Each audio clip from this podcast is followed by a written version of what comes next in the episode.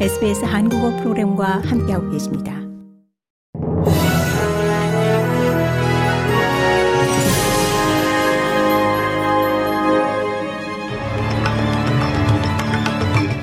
(2024년 2월 27일) 화요일 오후 SBS 한국어 간추린 주요 뉴스입니다.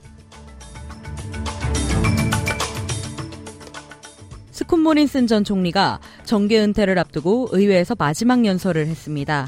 지난 1월 그는 16년간의 정계에서 물러나 기업 분야에서 일하겠다고 발표했습니다. 하원 퇴임 연설에서 그는 총리로서 팬데믹에 대응한 방식을 포함해 자신이 남긴 업적에 자부심을 느낀다고 말했습니다. 그는 또한 경제 관리가 여전히 핵심 과제라고 주장했습니다.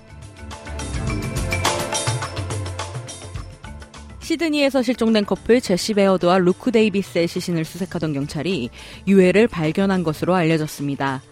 두 사람은 2월 19일 패딩턴 도심 교외에서 경찰관 보 라마레 콘돈에 의해 살해된 것으로 추정됩니다. 경찰은 수색 지역을 시드니에서 남쪽으로 2시간 떨어진 굴번 인근 번고니아의 한 건물로 확대한 가운데 시신을 발견한 것으로 알려졌습니다. 크리스 민스 뉴사우스웨일즈 주 총리는 최근 살인사건 대응 방식에 대한 비판과 관련해 주 경찰청장을 옹호했습니다. 뉴사우스웨일즈 경찰청장 카렌 웹은 마디그라 퍼레이드에 경찰 초청이 철회된 것에 놀랐다고 말했습니다. 경찰의 마디그라 퍼레이드 참가에 대한 논쟁은 제스 베어드와 루크 데이비스가 실종된 후 경찰관이 살인 혐의로 기소된 이후 촉발됐습니다. 민스 주 총리는 경찰청장이 적절하게 대처했다고 강조했습니다. 호주산 와인에 대한 중국의 제재가 3월 말 해제될 것으로 보입니다. 돈 파렐 통상 관광부 장관은 아부다비에서 열린 세계 무역기구 장관급 회의에서 왕앤타오 중국 측 대표를 만났습니다. 중국은 캔버라가 3월 31일까지 세계무역기구에 제기한 분쟁을 중단하기로 합의한 후 5개월간의 절차를 거쳐 무역금지 조치를 검토하고 있다고 밝혔습니다.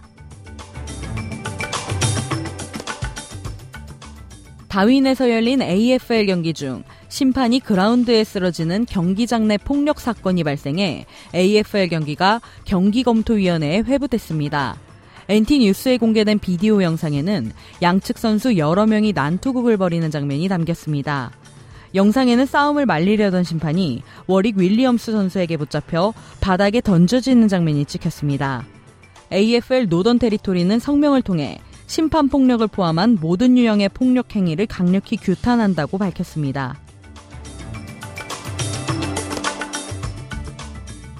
고국에선 정부가 전공의들에게 29일까지 복귀하라고 재차 강조하고 있습니다. 정부 발표에 따르면 전국 100개 수련병원에서 80.5%에 달하는 전공의 1만 34명이 사직서를 제출했습니다. 사직서는 모두 수리되지 않았지만 9천명 넘게 이미 근무지를 이탈한 것으로 조사됐습니다. 정부의 복귀 명령에도 불구하고 다시 돌아오는 전공의는 거의 없는 상황입니다. 정부는 전공의들이 29일까지 복귀하지 않으면 다음 달부터는 최소 3개월의 면허 정지를 비롯해 관련 사법 절차를 진행할 방침입니다. 정부와 의사들의 입장차는 좁혀질 기미가 없어 환자 불편만 가중되는 모습입니다. 이상 이 시각 간추린 주요 뉴스였습니다. 뉴스의 김하늘이었습니다.